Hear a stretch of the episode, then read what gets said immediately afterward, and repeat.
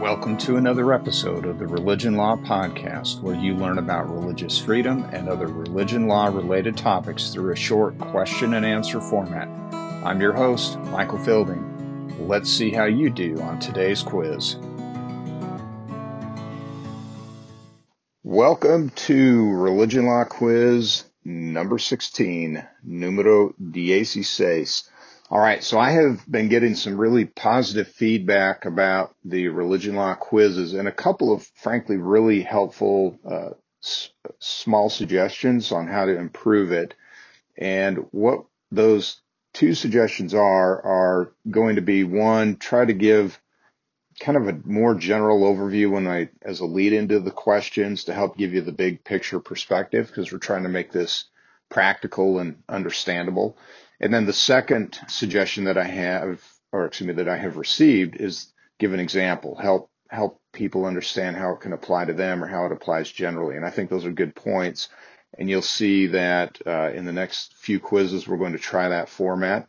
Hopefully you like it and hopefully it's helpful. So with all that being said, let's uh, jump into today's quiz.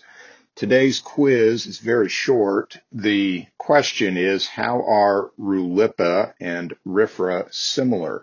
Now, as you mull that one over, let's give big picture perspective. If you recall, we had the Supreme Court's decision in 1990, Smith uh, v. Uh, Employment Division of Oregon, and that case uh, was really a landmark change in how the Supreme Court dealt with um, laws of general applicability and whether it infringed on the First Amendment. So in response to that, if you'll recall, Congress passed the Religious Freedom Restoration Act, which sought to impose the kind of pre-Smith jurisprudence so that when you have a federal statute, the government has to show that it has a compelling interest for doing what it's doing and, and that it's doing it in the least restrictive means possible.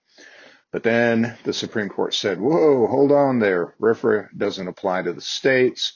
So then you had several, but not all states pass their own RFRA statutes. But then Congress came along and wanted to pass some additional legislation dealing with land use restrictions and prisoner rights. And so Congress passed RLUIPA, uh, which does apply to the states. Now we've covered these in earlier uh, religion law quizzes, but that's the big picture perspective. So the question here for you today is how are RLUIPA and RFRA similar? What do you think? Well, the answer, uh, and this comes from a 2006 uh, statement from the Supreme Court, uh, and I'll just read it here. The RLUIPA allows prisoners, quote, to seek religious accommodations pursuant to the same standard as set forth in RFRA, close quote. So that's the answer for today's quiz. Uh, that yeah, RLUIPA and RFRA are similar in the sense that the prisoners can seek religious accommodation pursuant to the same standards. Now, uh, I want, and um, that quote that I just read came from the Gonzales versus O Centro Espírita Beneficiante Unio uh, do Vegetal decision from 2006. I'll have the citation in the show notes. I'm going to give you a couple of additional quotes here, or excuse me, one additional quote to help you further get the concept. And this quote comes from the Supreme Court's 2014 Burwell v. Hobby Lobby stores. What the Supreme Court said is, quote, RFRA prohibits the government from substantially burdening a person's exercise of religion, even if the burden results from a rule of general applicability, unless the government demonstrates that application of the burden to the person, one, is in furtherance of a compelling governmental interest, and two, is the least restrictive means of furthering that compelling governmental interest. Close quote. So those are the two key points there in RFRA. One, you have to have a, a compelling governmental interest, and then two, it has to be the least restrictive means to do that. So the practical application, uh, and again, this is how we're trying to improve these podcasts. How does that apply? Show show me an example in real life. Give me something tangible, something I can sink my teeth into so I can understand it. Well, a perfect example of this came from the Supreme Court's 2015 decision in Holt v. Hobbs. And what happened in that case is you had a Muslim prisoner who was down in Arkansas. The Muslim prisoner uh, filed a challenge under the the Religious Land Use and Institutionalized Person Act, uh, and he was challenging the denial of the religious religious accommodation request to the department's uh, grooming policy. And the the Muslim prisoner wanted to essentially grow a, a bigger beard uh, for religious purposes.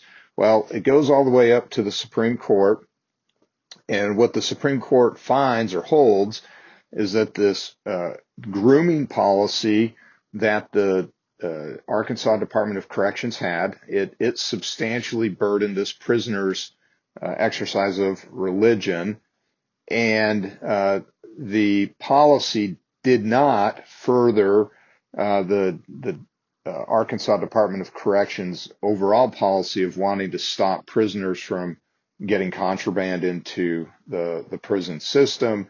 The court says, hey, this this policy is not the least restrictive means of doing this, uh, and it's not the least restrictive means of stopping prisoners from hiding their identities. And so you can see, excuse me, how this plays out in practice. You have a government restriction or regulation, in this case, a policy, uh, which the prisoner officials, you know, they, they may have good intentions when they're trying to do it. I mean, clearly you don't want to get contraband going into prisons, but this policy ends up burdening, uh, in this case, the prisoner's rights to his religious expression, i.e., growing a beard. And so the question is, is this being done in the least restrictive way?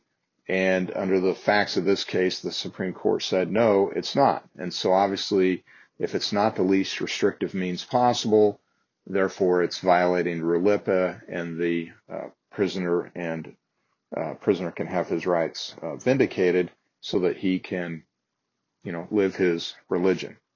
All right. Hopefully that was helpful today, trying to give the examples to make it a little more tangible and understandable. I'll see you uh, for our next quiz.